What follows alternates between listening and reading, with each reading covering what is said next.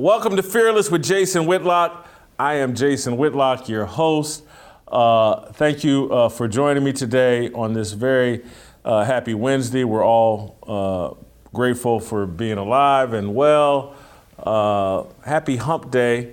Uh, we have a, it's a great show, but I'm going to call it an important show planned for you today. We're going to go all Tennessee harmony today with Pastor Bobby and Pastor Anthony. Uh, we'll, they're here with me in studio. Uh, we'll be joined via Skype by uh, Fearless Soldiers Dave Shannon and TJ Moe.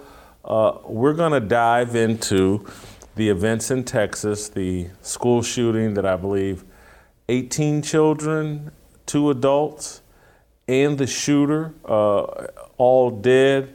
Uh, we're going to try to do a deep dive on, on that topic uh, with Anthony and Bobby, and then invite our contributors into the conversation. I'm going to start it out uh, by providing us a little context and maybe a jumping off point uh, for, for the discussion, and, and, and then we'll turn to Bobby and Anthony and get their thoughts, and eventually we'll bring Dave Shannon and TJ Moe in and get more thoughts. But uh, obviously, the sh- mass shooting in Texas is a big event that uh, everyone in the country is talking about and concerned about. And hopefully, we can, uh, we'll start with my perspective, and then we'll get with a more biblical perspective from Anthony and Bobby. Uh, so uh, let's get the party or let's get the show started uh, with a little fire. I would rather live with guns than unchallenged wickedness. I would rather fight the demons that provoke Salvador Ramos's killing spree than disarm our citizenry. The right to bear arms is the primary protector of American freedom. I don't love guns. I love what they guarantee. They're the lone defense against a government's natural instinct to seize power and exercise control. In the immediate aftermath of Salvador Ramos's horrific rampage at a Texas elementary school, America's seekers of power and control focused on the teenage mass murderer's mechanism and ignored his motivation. The gun is the bad guy, not the demonic forces that radicalize an 18 year old to gun down second, third, and fourth graders our current leadership elite prescribed a secular solution for an obvious spiritual problem. They believe the mechanism, gun, trumps the motivation, evil. They would rather live with unchallenged wickedness than guns. President Joe Biden said he reflected on the Texas tragedy during his 17 hour flight back from Asia. He compared America to the rest of the world. Take a listen. What struck me was these kinds of mass shootings rarely happen anywhere else in the world. Why? They have mental health problems. They have domestic disputes in other countries. They have people who are lost. But these kinds of mass shootings never happen with the kind of frequency they happen in America. Why? Why are we willing to live with this carnage? There is some truth to, uh, to what President Biden is saying that, you know, these types of tragedy are rather compared to the rest of the world commonplace in America. Uh, but part of it might be that American citizens enjoy a form and level of freedom the rest of the world does not. That freedom is a byproduct of the Second Amendment to the U.S. Constitution. The price of freedom is extremely high. No one I know, no one wants to see 18 school children slaughtered. Many of us believe there are measures that can be taken to reduce mass shootings that don't infringe upon the country's founding principles. Before Biden spoke, Vice President Kamala Harris cajoled her political peers to take action. Let's hear from the vice president. Enough is enough. As a nation, we have to have the courage to take action and understand the nexus between what makes for reasonable and sensible public policy to ensure something like this never happens again. So, the nexus that she's talking about is actually a trade off. She is suggesting uh, what politicians have repeatedly asked American citizens to do the last 25 years in particular trade your constitutionally guaranteed freedom for safety and surveillance. We made that trade after 9 11. It was a really bad trade. Political elites on both sides of the political spectrum think we're dumb enough to do it again. Freedom is the real mechanism. The seekers of power and control, the self appointed gods of the universe and New World Order, view freedom as the root of all evil. Freedom must be stamped out, and that means guns must be controlled. Just ask Steve Kerr, the famous basketball coach for the Golden State Warriors. Before Tuesday night's Western Conference Finals playoff game, Kerr threw a tantrum and claimed that politicians opposed to limits on the Second Amendment do so to remain in political power. Take a listen to Steve Kerr. When are we going to do something? I'm tired. I'm, I'm so tired of getting up here and offering condolences to, to the devastated families that are out there. I'm so tired of the, excuse me, I'm sorry, I'm tired of the moments of silence. Enough. There's 50 senators right now who refuse to vote on H.R. 8, which is a background check rule that the House passed a couple years ago. It's been sitting there for two years. And there's a reason they won't vote on it to hold on to power. So I ask you, Mitch McConnell, I ask all of you senators who refuse to do anything about the violence and school shootings and supermarket shootings, I ask you, are you going to put your own desire for power ahead of the lives of our children and our elderly and our churchgoers? Because that's what it looks like. Do you realize that 90% of Americans, regardless of political party, want background check, universal background check. 90% of us, we are being held hostage by 50 senators in Washington who refuse to even put it to a vote, despite what we, the American people, want. They won't vote on it because they want to hold on to their own power. It's pathetic. I've had enough. The mechanism versus the motivation. That explains the divide. I used to demonize the mechanism. Seven or eight years ago, I was staunchly anti gun. I argued the Second Amendment had outlived its usefulness. I did not believe American politicians were capable of forcefully stripping citizens of freedoms I took for granted. I thought all Americans agreed on the essentialness of free speech and free thought and the importance of objective truth.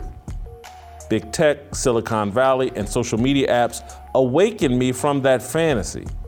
By the time corporations started mandating experimental vaccines, I fully understood why the founders wrote the Second Amendment. Governments seek and abuse power when they have no fear of the governed. No guns, no fear. As a nation, this is what Joe Biden had to say. As a nation, we have to ask when in God's name are we going to stand up to the gun lobby? When in God's name will we do what we all know in our gut needs to be done? My gut actually says something different. We need to boldly challenge the wickedness running wild in America. Salvador Ramos is a manifestation of our unchecked wickedness. He's a neglected and abused child. He lived with his grandmother he tried to kill yesterday. At the moment, we don't know much about his parents. His former school friends said his personality turned dark, emo, and alternative about two years ago. About the time we decided kids needed to isolate themselves to protect unhealthy people from COVID. Ramos spent the last two years of his life in the masked, isolated world we constructed out of fear. We sacrifice the mental and emotional wellness of young people for the benefit of old people controlled by fear and a lack of religious faith. According to his friends, Ramos loved playing the violent video game Call of Duty on Xbox. His friendships were no longer intimate and real. He communicated and connected via Instagram direct message. He hinted about his rampage in a direct message string with a girl in California, a girl he would never meet or talk to. Ramos existed inside Big Tech's lonely, wicked, and divisive matrix. We're comfortable with computers, video games, television, and smartphones seducing and babysitting young people because America has reduced children to a choice. They're no longer our greatest responsibility, our greatest gift from God. They're a choice made by a woman while she carries him or her in the womb. After birth, they're a burden that stands in the way of our search for our true selves, our goal of groundbreaking career success and financial reward. We don't value family, the nurturing, connective, and healthy bonds developed and shared between man, woman, and child. We want to disrupt the nuclear family, God's natural order. We think a village can raise a child. A village motivates monsters. Monsters turn to drugs, sex, and violence for relief. Far more kids will die of a drug overdose this year than gun violence. The seekers of power and control support the drug mechanism. A drug haze makes the loss of freedom palatable. I'd rather live with guns than wickedness. All right, that's my fire. Uh, that's my foundation for a conversation I want to have for the rest of the day, the rest of the show. Uh, Bobby, Anthony, uh, thank you for joining me. Um, I, I, before you guys get started, now that I'm out of the way, uh, could we bless this conversation we're going to have today and hope that it uh, edifies someone listening and, and serves God's purpose? Let's let's pray. Uh, God, uh, as we try to do every week, we just ask you to be present for the conversation. God, we pray for our nation. We pray for all the people who are hurting. And we pray in the midst of the confusion that you'd bring clarity. This is my prayer in Jesus' name. Father God, as always, we are thankful for this avenue, this platform uh, that we can use uh, to spread your gospel, to spread your truth. Father, at this time, uh, we pray comfort uh, for those affected by this tragedy. Uh, Father, we pray uh, that your spirit be with them. Father, we pray for ourselves on today all that will speak on this matter. We pray uh, that it is met with compassion and love, but most importantly, your truth. We thank you in Jesus' name. Amen. Amen. All right, so guys, my contention is that uh, Ramos's motivation is where our attention should turn, and and the the mechanism, the gun, is less important than rooting out, hey, what are we doing in this country that seems to have more and more young people and just people in general snapping to this type of, of, of violence? Uh, right or wrong, I, I, see this as a spiritual war, yeah. uh, and, and I see it being the solutions being offered are very secular and will be impotent in trying to correct this issue? Well, I'll jump in first. I think that uh, your analysis is accurate. I would describe it this way what we saw with this shooting and so many other things going on, they're symptoms of a spiritual war that America is losing all over the place. And we have to look at this as a symptom of a sick uh, culture where uh, Satan and the demons and just, just human pride is creating a culture where things are not going well for us, and we better, we better stand up and pay attention before it's too late. This is a manifestation of what drifting from God looks like. Um, this kind of thing took place way back in the beginning uh, when God first judged the world. The world became more and more violent as they drifted away from God. So, the same thing we saw with Noah in his time is the same thing we're seeing now. When the world drifts from God, violence erupts and people turn to themselves rather than turning to God. And so, and again, because you guys are going to be here all day, I, am uh, generally speaking on Tennessee Harmony, every question I'm asking, I try to relate to the religious aspect. Mm-hmm. Today, I want to broaden the discussion. You guys mm-hmm. live in the same world that I do, and mm-hmm. the, the political nature of the discussion can't be avoided. I, I don't personally own a gun, I never have. Uh, and I was strongly anti gun.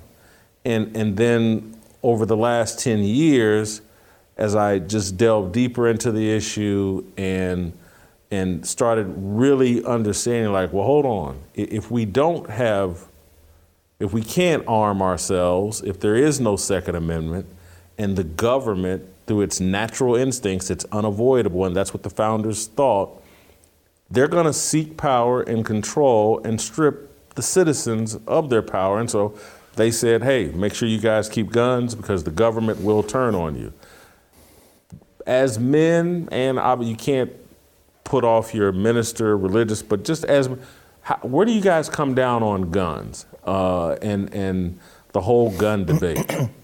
Uh, I'll go first, and and Anthony can follow. Um, so here's where I come down. I own a gun. Okay, my wife and I we own guns, uh, and it was in the chaos that started a couple years ago. We just said, you know what? Uh, with what's happening, we're just going to have some guns at our home uh, for self protection. Uh, but so, on the one hand, I'm in favor of uh, citizens having handguns. Um, we make a joke at my church sometimes about if, somebody came in, the number of people who have secret handguns uh, would surprise anybody coming into the church building. At the same time, my own personal uh, belief, and this may seem inconsistent, but I have a hard time justifying an 18 year old being able to buy an assault, you know, assault rifle. I just, I just don't understand it. So I think somewhere between people being able to own handguns, which obviously I believe in because I do, and then 18 year olds or people uh, who just can't handle it being able to buy these assault weapons, uh, I think that there's got to be a common sense legislation in between those two. Bobby and I were talking before uh, as we came down about this very issue about guns, and uh, one of the things I mentioned to him is policies made for the masses. It's not made for the individual. So whenever you're enacting a policy, the same person who is sane, clear thinking, mature, uh, faithful, God loving is going to be in the same category as the person who's not and that policy hits the same. So for me, where the gun issue, debate, if you will, has been is uh, similar to Bobby's. Like, I want people who are godly, who are sound, who are mature, who understand how to regulate their emotions. I, I don't mind those people having guns. Um, I, but I, I can't make a policy against other people's motivations. So it's a difficult space. Um, where I rely on my protection, absolutely, there are people that you know have to come to our churches with guns. Um, we had a shooting uh, at a church in Smyrna, which is about 15, 20 miles from our church, on the day that our congregation had our church picnic, and it it completely shifted some of my thinking on guns and even on protection because I, I, wasn't necessarily in that world of, okay, let's gun, gun, gun. And I'm not against guns either. It's just, you know, I'm kind of agnostic on it uh, to some degree. But when that shooting happened, uh, man, you know, we had to step up security. So, so there are people uh, in our church security team that are armed, and there are those who um, the members don't know, but that are armed as well and that are prepared. I'm thankful for that. Uh, at the end of the day, I want to worship God in peace. I want to preach in peace, and I want everybody else to do that as well. But I do live in a world um, that's getting increasingly evil. So, you know, we have to, there, there has to be, as, as Bobby's putting, there has to be some kind of medium there. Um, but I know that whatever policy is made, you know, it, it's difficult to legislate the individual. So, Bob, I hear you on, you know, there needs to be, can't have assault rifles. And I say, I hear you. I can't say I agree with you. Uh, why, why aren't we having a discussion if it's just, and again, you guys are both parents, Anthony, you got young kids. Uh, Your kids are grown, Bob, but why aren't we having a discussion about, uh, hey, should we streamline entrance into school systems to where there's maybe only one or two ways to get into a school, and if we have an armed police officer, a security person at all schools, uh, because again, criminals, you know, they try to avoid conflict just like everybody else.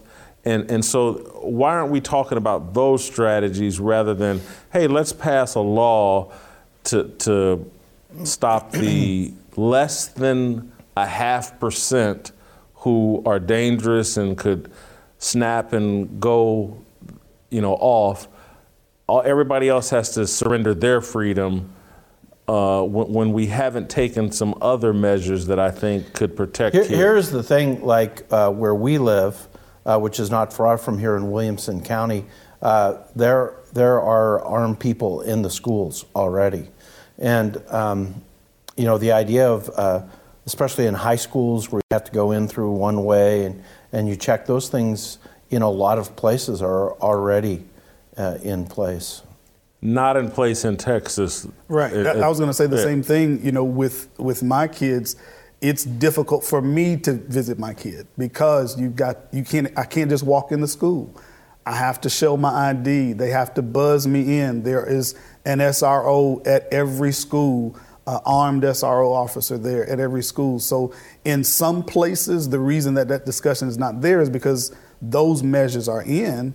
Um, but you can still have, you know, the one-off situation. It, it can, ha- it would be less. Um, but like he said, you know, a lot of places where I, my kids are in school, that that's already implemented. Bob, I- and the other thing I would say is, I, I kind of, now I was, before the last two, three years, I had already changed my position on guns. But the last two to three years have made me say, oh no, I'm going to get a gun. Yeah. Uh, and, and so I, I, I'm there with you, but I, I, I just, I don't, I'm also there mentally in terms of if we didn't have guns, I've looked at other countries where they're restricted from having guns, and I've seen law enforcement come in and physically force people to take the vaccine. And that our guns are what are preventing our government from taking those types of measures and imposing their will and what they think is best for us over and eventually and it'll sound far fetched, but eventually they'll one day come in and say, you know what, we want your Bibles because that's hate speech. Yeah. And, So- and I want an AR 15 when they come for that.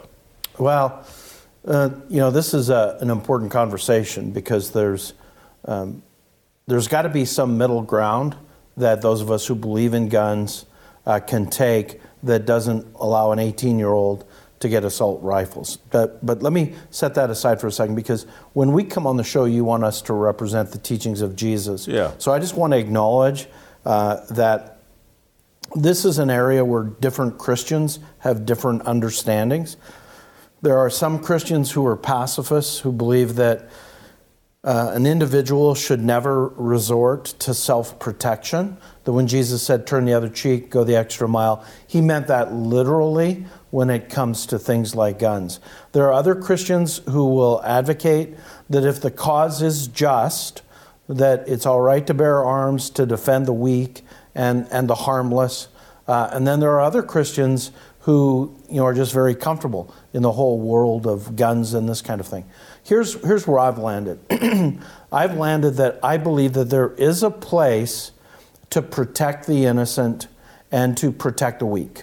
And I also believe that evil is real. I think that some people uh, are very evil and their intent is evil, and that we need to protect our loved ones uh, from evil. And that could include somebody with a gun. I go to Israel quite a bit, Jason. I've been there 12 times. And one of the things that's very interesting in Israel is that you don't have a lot of uh, uh, violence anymore because, for example, Palestinian terrorists know as soon as they pull out a gun, there's going to be 15 Israelis who will pull out their own gun and stop the thing right there. And uh, so when it comes to your concerns about evil people taking illegitimate means of freedom, I agree with that. So I'm, I'm an advocate, at least as for me in my house, we, we have handguns. So when that guy shows up at the door, uh, uh, you know, I'm going to protect my wife, and if my grandchildren are there, I'm going to protect my grandchildren. Right. Yeah. Self self protection. I'm I'm for that.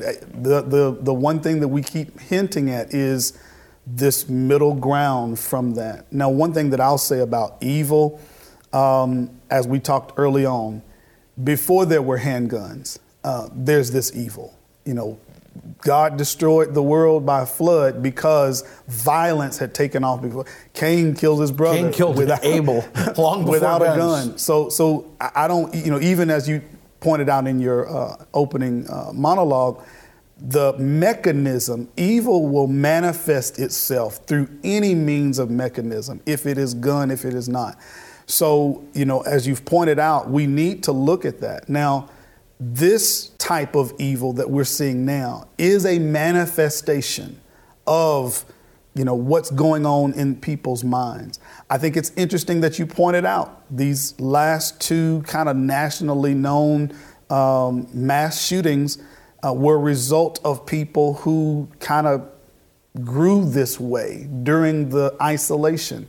Um, and as you, you know pointed out, there's something about relationship about people, about humanity. We, we need that. And the more isolated we get, you know, when you get into the social media world, people are just avatars. People are just comments, really. And if I don't like you, I can just remo- remove you. I can delete you. I don't respond. I unfriend you. I what?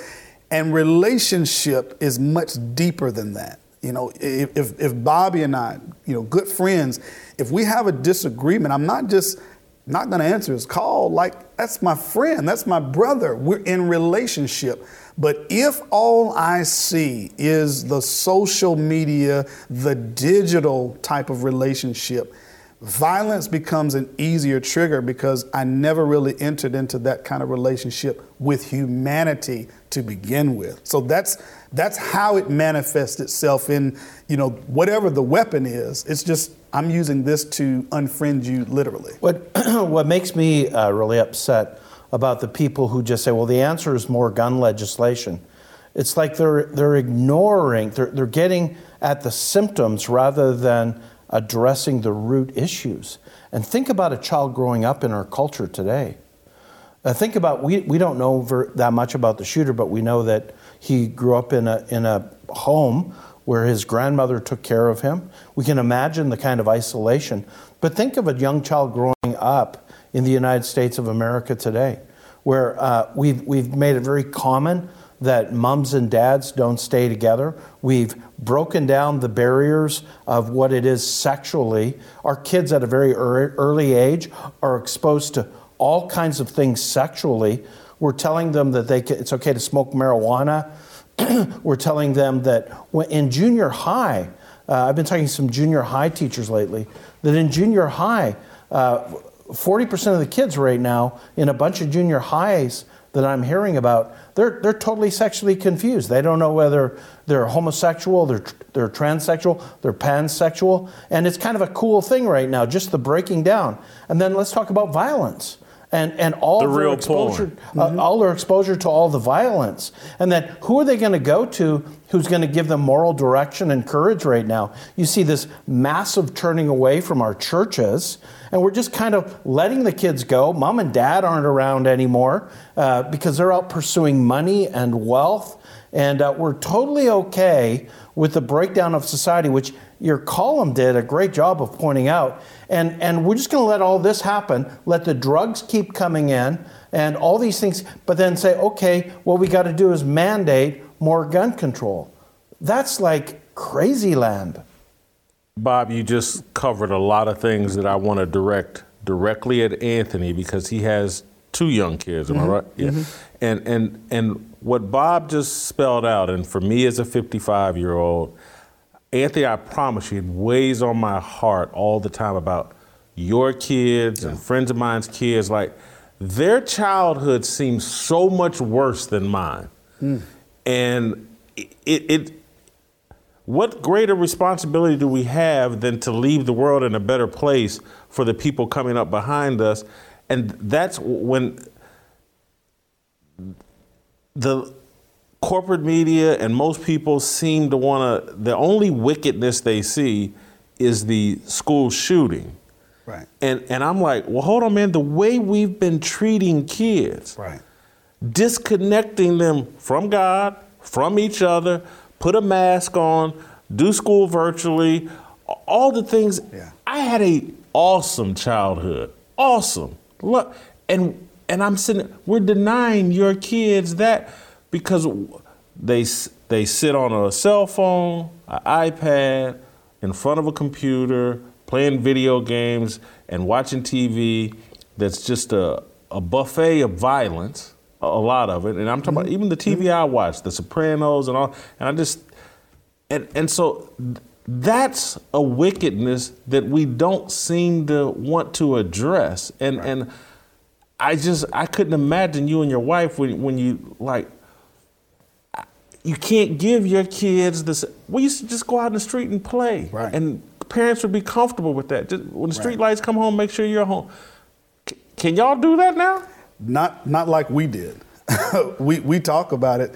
There's a, a distance in our neighborhood that I tell my wife all the time. When we grew up, you know, I could go, you know, halfway down the neighborhood and play and go to this friend's house and we're gonna ride all over. I'm like, I don't know if I would want my kids to be that far from me because of what society's done. But but to your point, the evil that we see as parents, and, and I can't speak for all parents now, but parents who are godly, faithful, and are trying to live kind of like my wife and I, we see the killing of our kids not just in these mass shootings, but in the killing of all the innocence that children are supposed to have.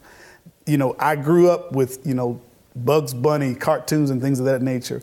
We knew that was fantasy. We knew I'm not trying to shoot anybody like Bugs. It was, you know, playful. But I also grew up playing with kids in my neighborhood. I grew up where I knew my neighbors and my neighbors knew them. And, and we, we grew up in this kind of scenario where we were connected in relationship. Um, the, we did not have social media. We did not have the lure of what that looks like. So even if we were picked on as kids, and I, I think there's a, a, a rumor about this particular killer, he was bullied as a kid. Even if that were the case, I would probably come home to my mom or grandmother and talk about that, and she's going to tell me about how God made me and that I'm valuable and, and that you know those are just words, etc. And that was it. But think about how our kids are growing up now to where they're in the social media age. So if you're bullied at school, now you're gonna, because you got your phone, you're gonna see 1,200 other kids that you're so called friends with mentioning the same thing. And it's going on all the time, and the games and the TV.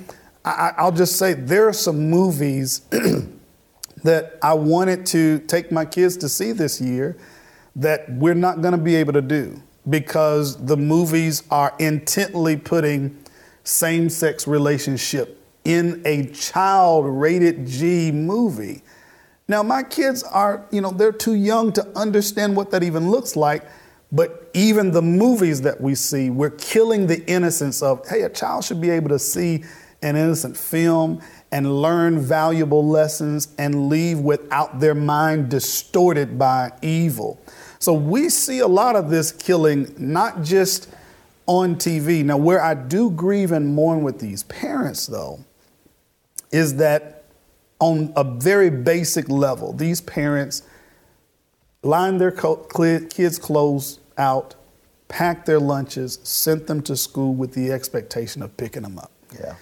And, and that's, you know, that's where for me and where we looked at on last night, my wife and I, uh, Hebrews chapter uh, 2, verse 1 says, Therefore we must give more earnest heed to the things we've heard, lest we drift away. So, what that does for me uh, is that lets me know I, I, can't stop the wind from blowing. Uh, I, I can't stop somebody getting in their car driving recklessly. I can't stop evil things from happening. I can't. But what I can do is obey God's word. I can trust in God and live faithfully. I can disciple my kids and, and, and have them to obey the gospel, being baptized into Christ to where their soul is secure with Christ. And that for me is the hope and the comfort that I'm able to live in now because we're in a world where even if I'm doing what I'm supposed to do as a parent, drop my kids off to school, evil can meet them there. And it, you pointed it out, that was not the, the world that I grew up in. And we're talking late 80s and 90s. So it's, it's, it's tragic. Got to take care of some business, and then I'm going to bring a father of seven into the show. Mercy. Uh, Dave Shannon is going to join us here shortly, but let me take care of a little business. Uh, you know what you need this summer? no, not a new swimsuit. I certainly don't. Or actually, I do because I've lost weight. Uh, you need burgers. And I don't just mean any burgers, I'm talking about American Wagyu burgers made from some of the best beef you've ever tasted in your life. Good Ranchers American Wagyu is raised right here in the United States and produces the rich buttery texture that people who know their steaks crave.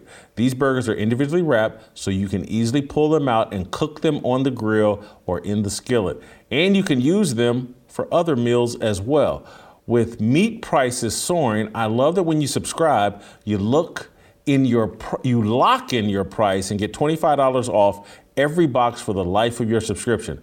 As long as you're subscribed, your price will not change. Two pounds of free Wagyu burgers and zero inflation. What are you waiting for? Go get both by using my code FEARLESS or by visiting goodranchers.com slash fearless.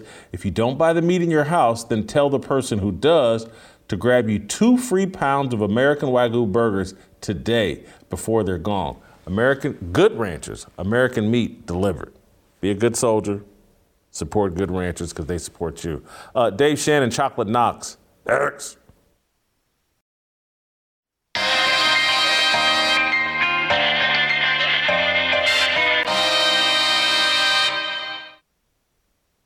All right, welcome back. Uh, it's time to bring in the Idaho potato, who is actually Chocolate Knox in Chocolate City uh, in Atlanta. That's a dangerous combination. Uh, Dave, Dave Shannon, uh, welcome back to Fearless. Welcome to uh, Tennessee Harmony. I don't know if you've ever been on Tennessee Harmony with Anthony and Bobby.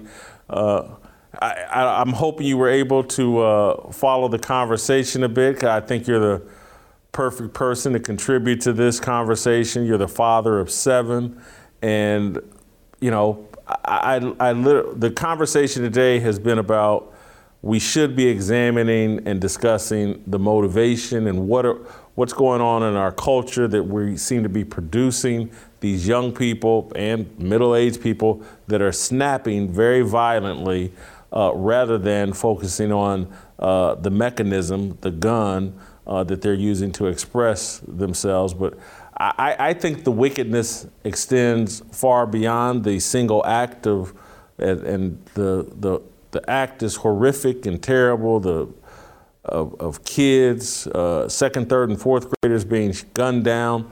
But hey, young people are overdosing on, on drugs and committing suicide at a record clip as well. And I think that's a reflection of we've put them in an, an impossible deadly, evil situation and culture and environment uh, that is leading to their mental instability. But as a dad, I just I wanted your reaction to what we saw in Texas and people's reaction to what what happened in Texas. Yeah, there's a couple things that hit me right away, particularly as a father with seven kids uh, and a Christian.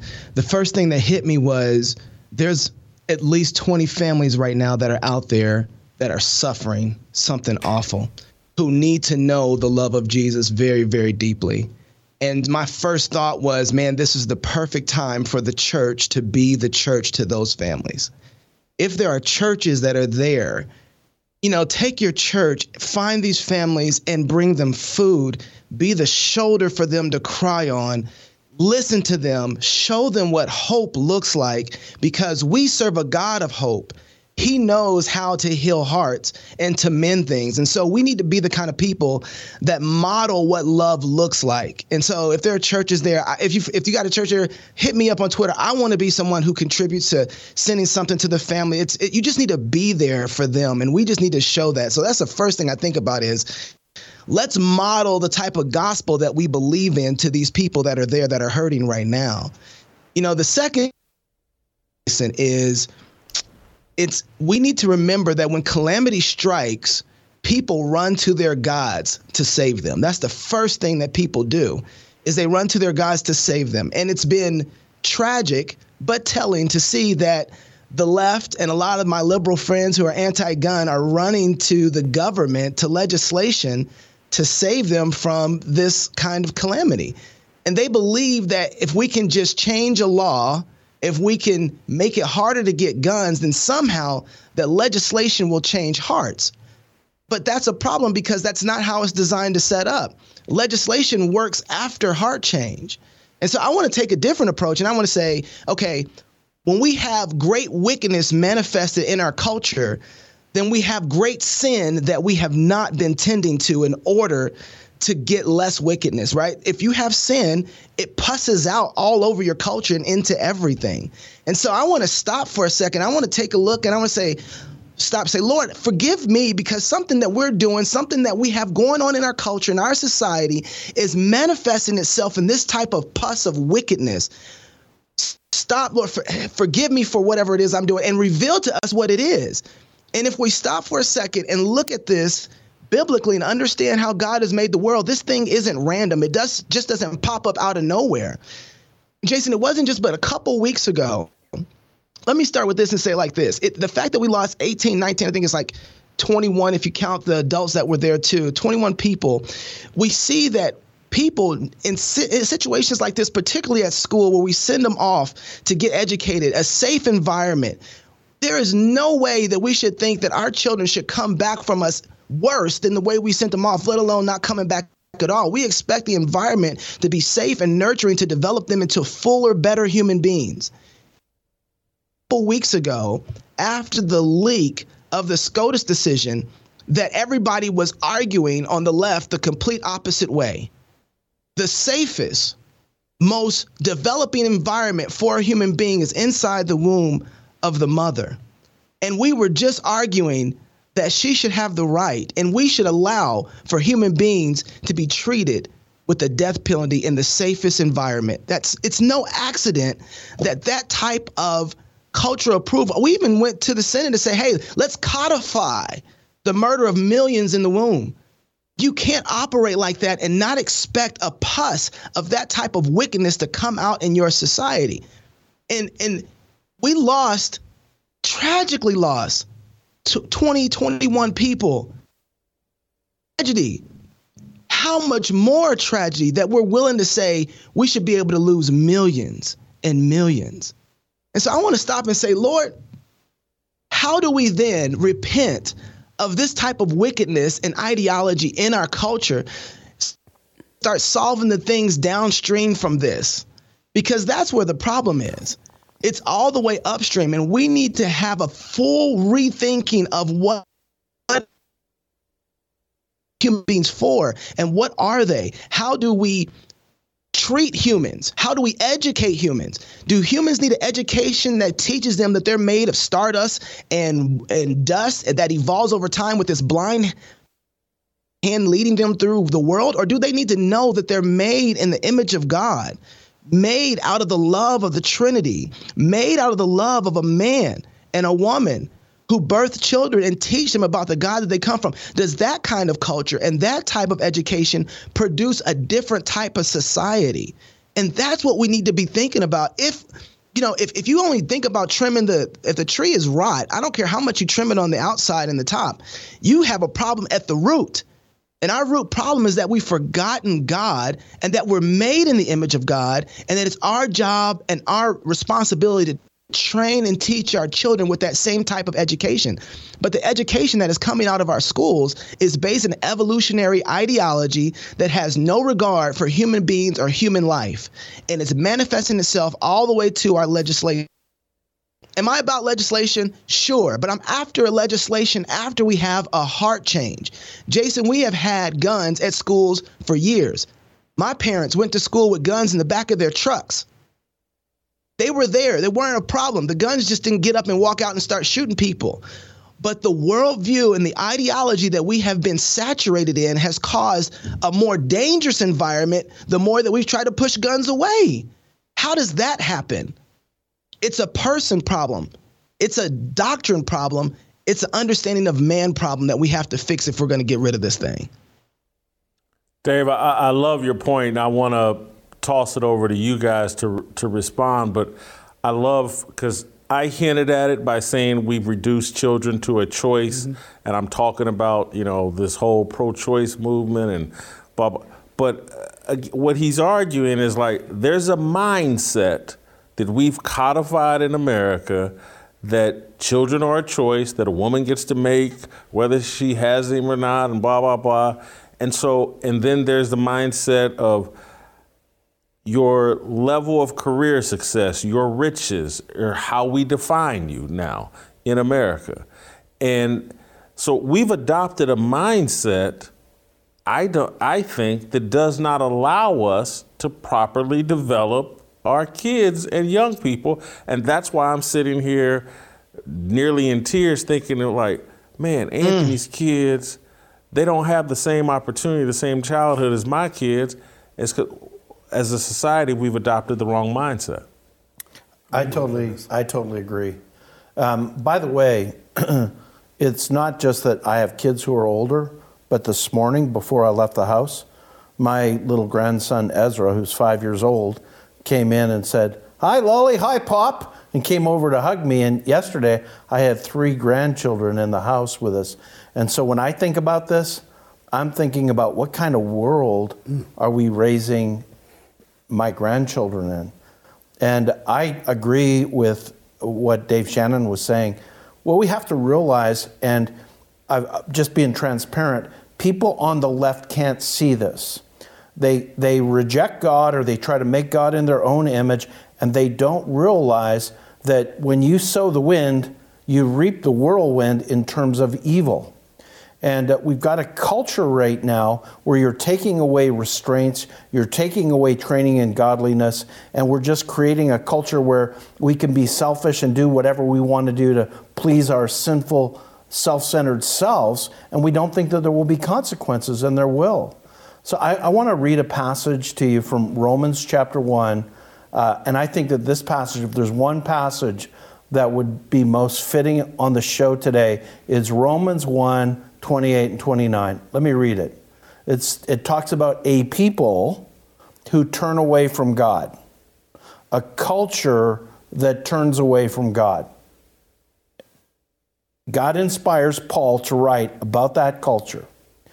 Just as they do not think it worthwhile to retain the knowledge of God, so God gave them over or gives them over to a depraved mind so that they do what ought not to be done.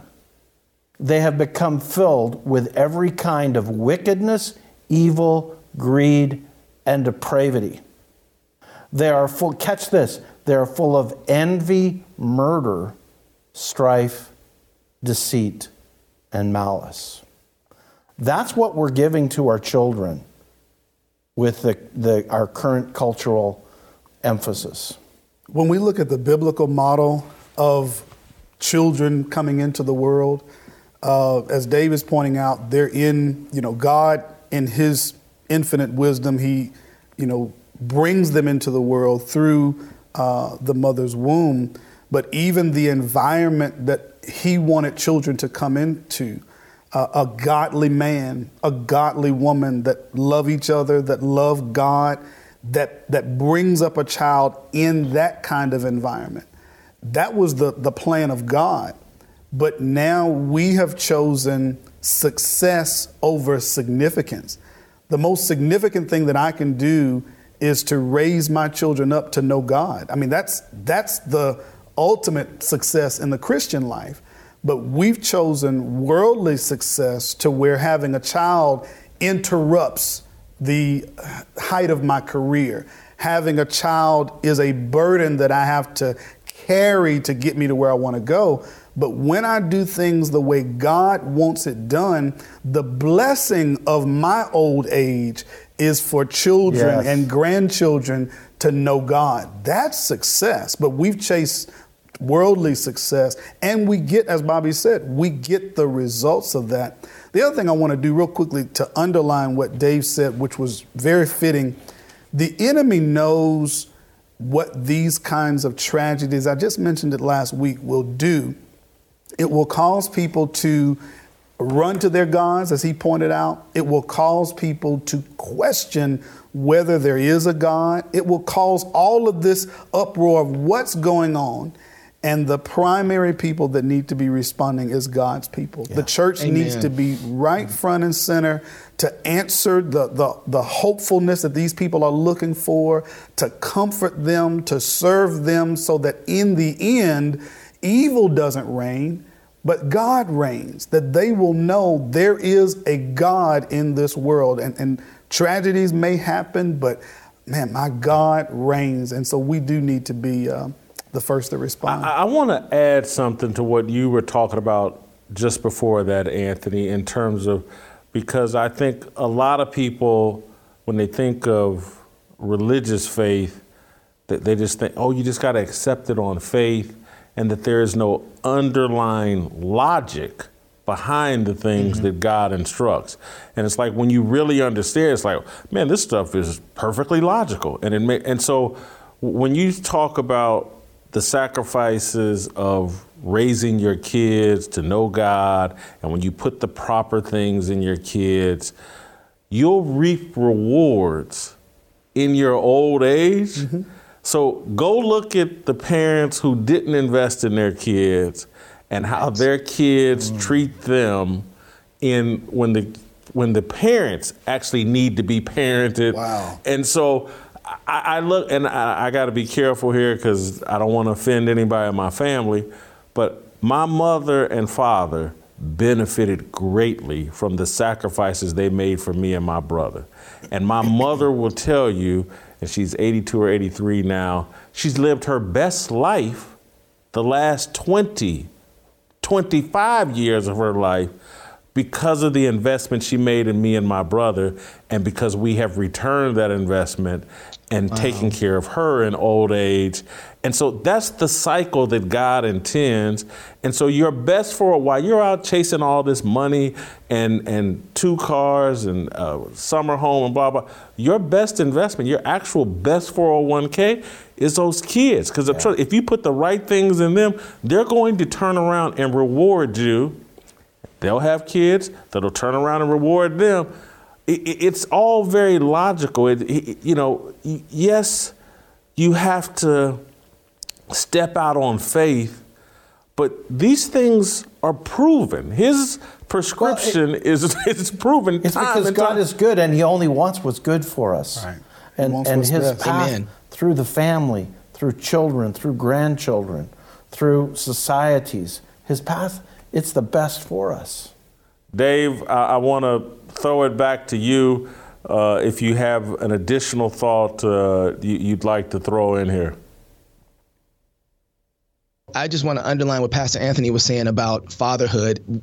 One of the things that we have to remember is that that isn't just an option, it's the only option. If we're going to have liberty, if we're going to have freedom, if we're going to have safety, we have to have men who love their wives and who are good fathers in the same way that when Jesus was getting baptized, he was able to look at his son and say, Look, my son in who I'm well pleased. And then the son looked back to the father and said, Lord, you've loved me from the foundations of the world. And, and, that type of reciprocal relationship breeds a type of people that love each other and love their neighbors and fight for their neighbors and even protect their neighbors. And it all starts with men who fear God, love their wives, love their children, and look at their children as an outpouring of the love between their, their, their wives and say, I love you, son. And the children look back and say, I love you, dad. That generates a type of society that is a blessed society before God. Dave, I, I want to ask you this before I let you go. Your show is called Cross Politics, and it examines religion and politics. And, and so, do you ever think we'll ever see a major politician who comes up and says, you know what? We got to return biblical teachings to our education and school system.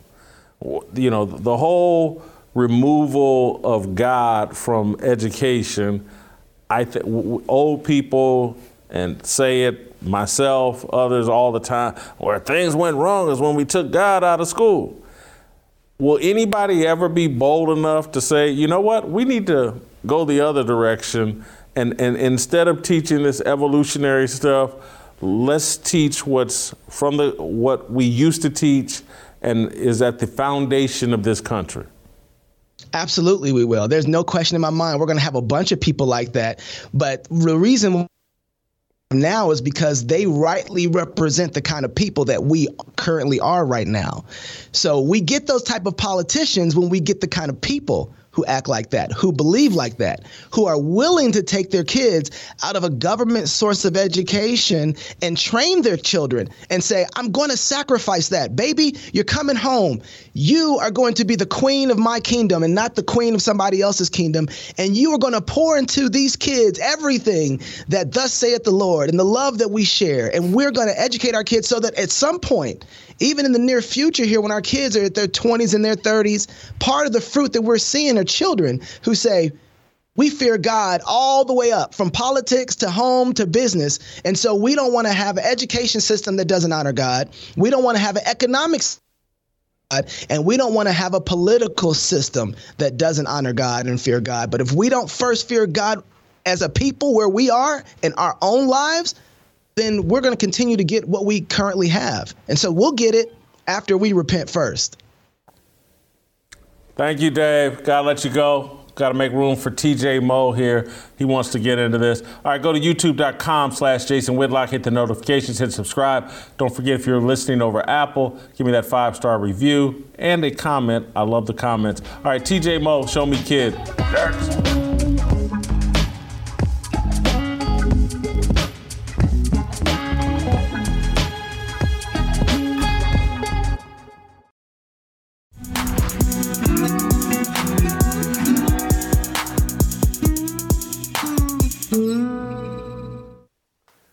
Welcome back. Uh, time to bring in the Show Me Kid, uh, TJ Moe. Uh, TJ, I'm. You've been on Tennessee Harmony before. Obviously, you know Anthony and Bobby quite well. But b- before I engage you in the full discussion we've been having, it's been a little bit more biblical. I, I got to start with I needed somebody I could just talk to about Steve Kerr uh, and the tantrum he threw last night and so I, I, think we have 90 seconds, two minute cut of of Steve Kerr last night, and I just want to get your reaction to it. Let, let's play a little full taste of Steve Kerr last night. When are we going to do something? I'm tired. I'm I'm so tired of getting up here and offering condolences to to the devastated families that are out there. I'm so tired of the, excuse me, I'm sorry, I'm tired of the moments of silence. Enough.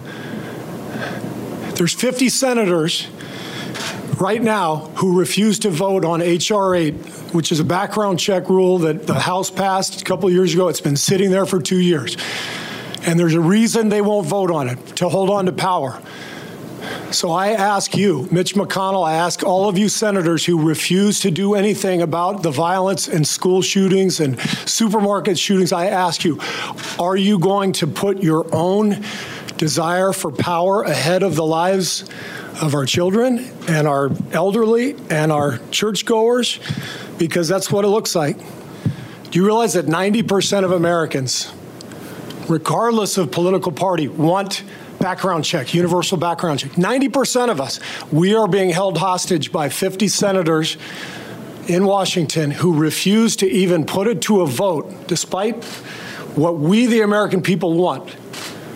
They won't vote on it because they want to hold on to their own power. It's pathetic. I've had enough. Might get him an Academy Award, uh, but you know what? To some degree, I, I, think he believes the, the stuff that, that he says, but I, I, just disagree with his argument. He can be for background checks, and I don't know anybody that's against background checks, but the argument that people are opposing this or doing it to hold on to power, I completely reject, TJ, because I, I think the movement against guns is about the seizing of power and more control. And that, again, as I argued in my opening mono and have previously on the show, is that the, you know, the right to bear arms, that Second Amendment, is about stopping government overreach and the seizing of power and control and the limiting of freedom. Uh, I, I, I'm, I'm not a Steve Kerr guy. I think he's one of the biggest clowns in sports, but your thoughts? If you can't tell, Steve Kerr is an emotional thinker.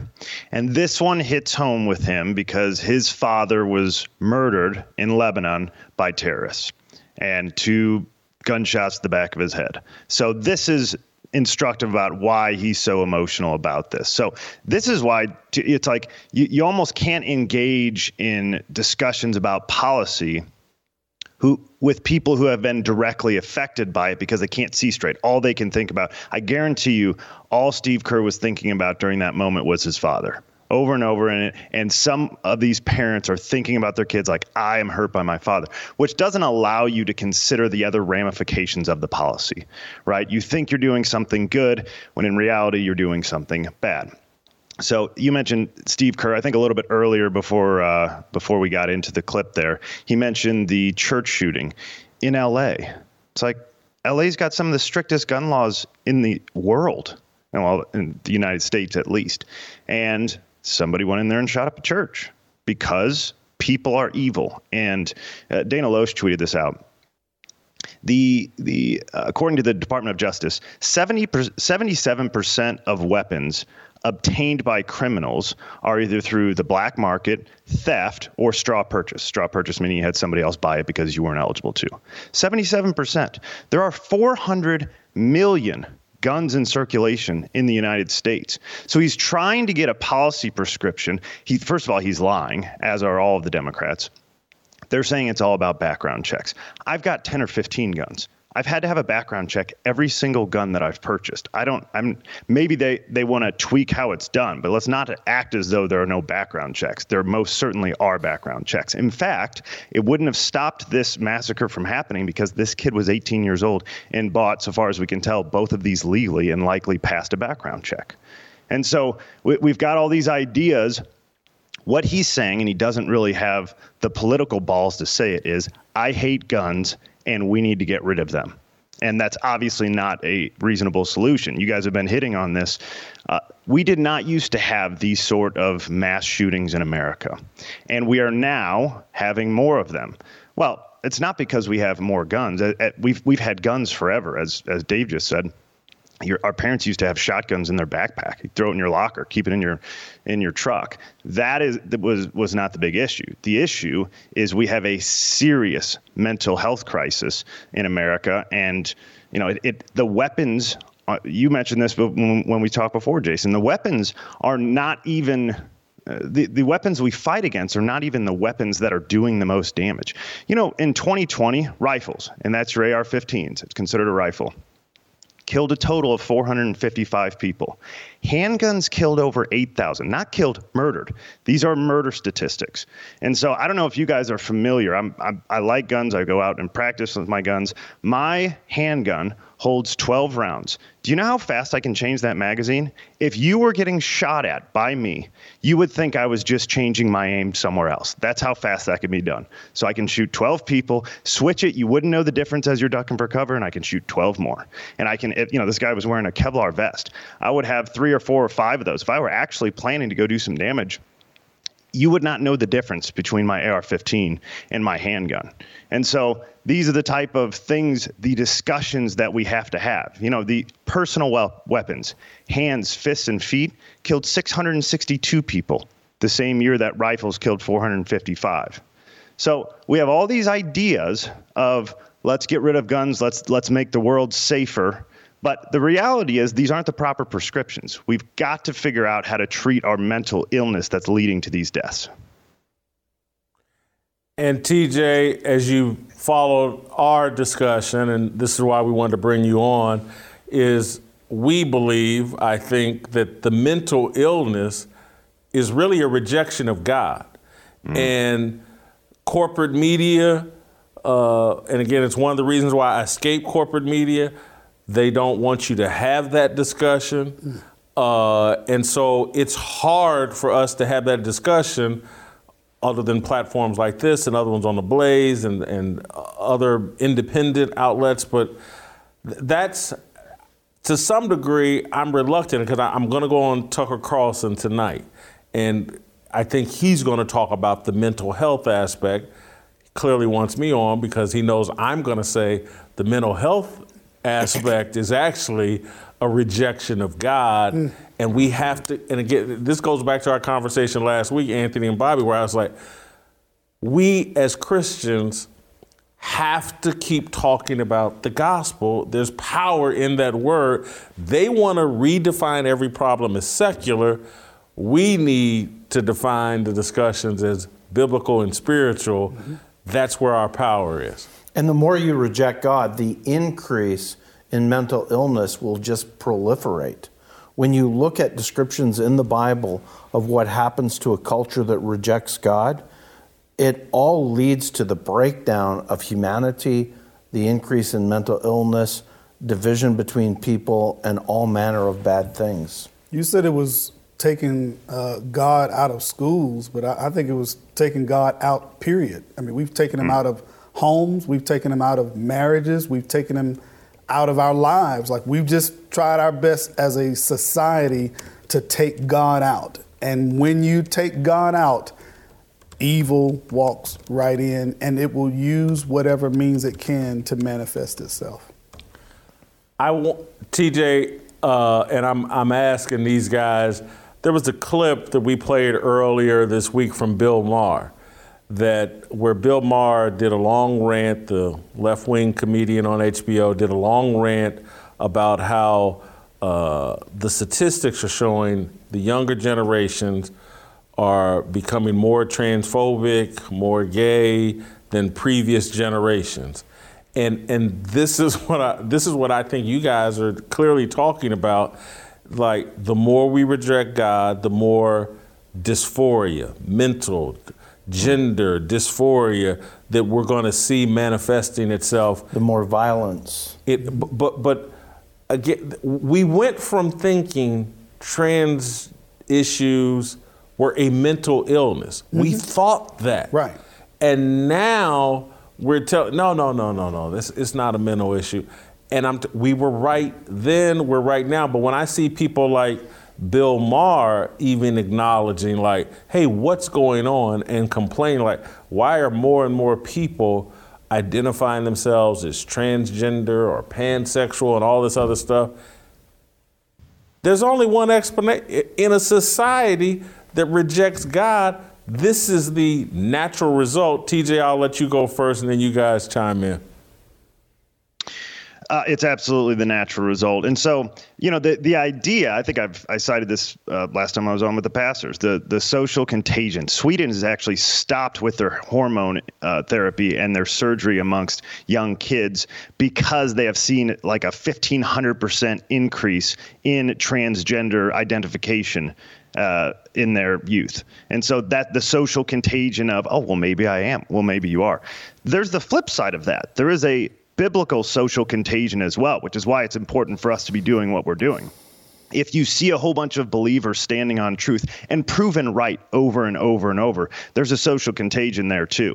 And so, look, I, I fully understand that the that we try to be tolerant and we came from a place oftentimes you know we, we, do know there's somewhat of a dark history with how we've treated people in this country we we very much understand that but you know everything that we started this country on, founded the country on, is under attack. And so guns are just the latest thing. That was the Second Amendment, right? The Constitution, we're 246 years old. You know, the average Constitution around the world last 17 years?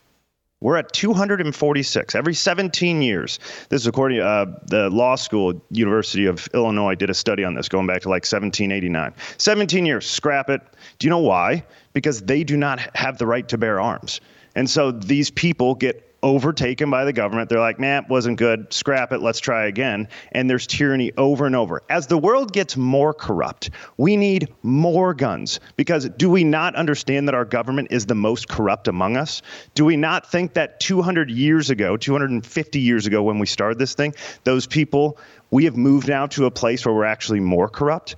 I'm telling you, the need for guns right this second, more of them with good people, has never been higher the corruption running amongst us. We have to stop that. You know, in the 19th century alone, there were over 100 million deaths because those countries, with with uh, Mao, I think was responsible for 60 million himself. Obviously, Hitler, and then you had Stalin. That's those are over 100 million deaths because they stripped their people of guns and could do whatever they want. Right now, Shanghai, I think they're still under lockdown because in China, civilians don't get guns, and so this country was founded on biblical principles of of guns being the precondition to your freedom. If there was ever a qualified dictator, it was God himself. And in the Garden of Eden, he did not do that. He gave us our freedom, and our guns are the precondition for that freedom in America. I want to play this clip from Bill Maher and then get Anthony and Bobby's reaction because Bill Maher is a self described atheist. He's put out movies against religion. I keep arguing virtually every week that he's getting awakened to the power of Judeo Christian culture. He may never admit that he's a Christian or blah, blah, but I do think he's going to admit, like, man, Judeo Christian culture is better than secular culture. And again, this is the latest piece of evidence uh, from last week's show. Broken down over time, the LGBT population of America seems to be roughly doubling every generation. According to a recent Gallup poll, less than 1% of Americans born before 1946, that's Joe Biden's generation, identify that way. 2.6% of boomers do, 4.2% of Gen X, 10.5% of millennials, and 20.8% of Gen Z which means if we follow this trajectory, we will all be gay in 2054. Gender fluid, kids are fluid about everything. If kids knew what they wanted to be at age eight, the world would be filled with cowboys and princesses.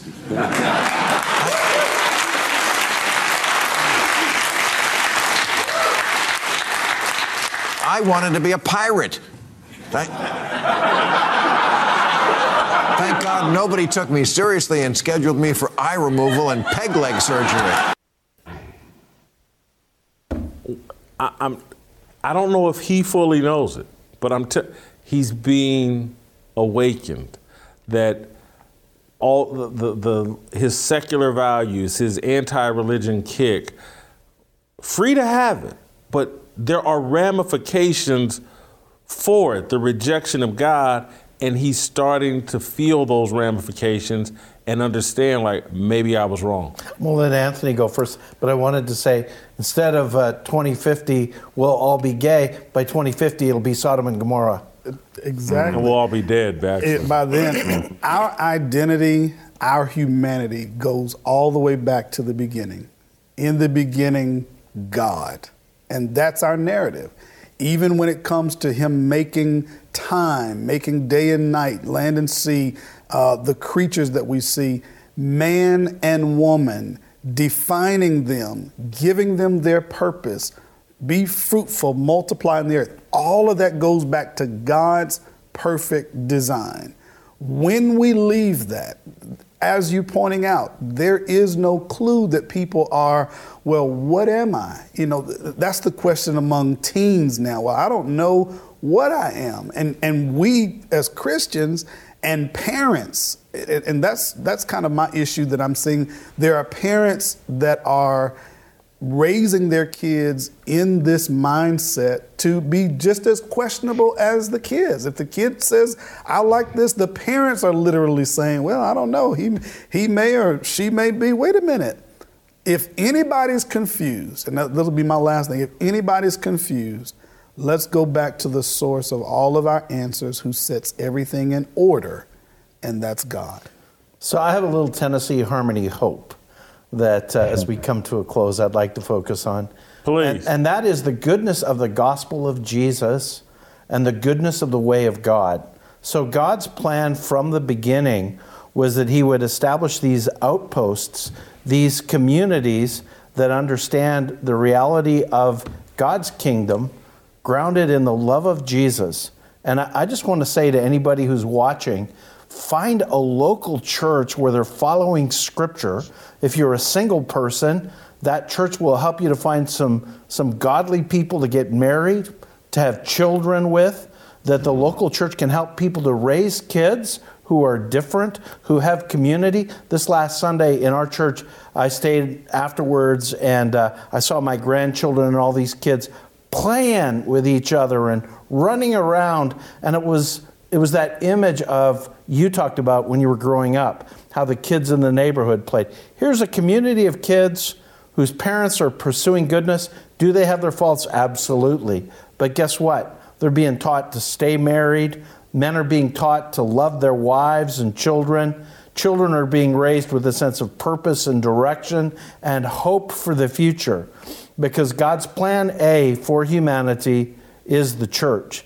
And when the church was strong, the church gave us our Judeo Christian foundation, which created this culture. And the way back is the way of Jesus through the local church, which is the hope of the world. All right, I got a little good news as well. Uh, we're going to end today's show with a song about harmony that I had made. Some local uh, singers and musicians made for me. I'm very proud of this show, so I want everybody to say it's the greatest song they, I mean, song, it's the greatest song they ever heard, because uh, it's mine. I, I, had a commission. Anyway, this is, you'll hear Tomorrow and Freedom uh, tomorrow at the end of the show, but today and on Wednesdays, we're going to lean into this song about harmony. Uh, so don't click off, listen to the song, and we will see you tomorrow. To be a nation, one united. Now we're headed for downfall.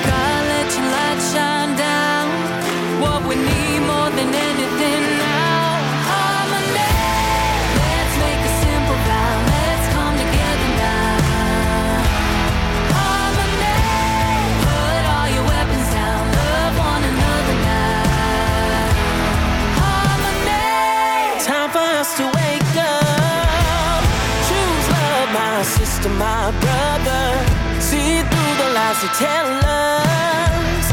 Cause together we're so much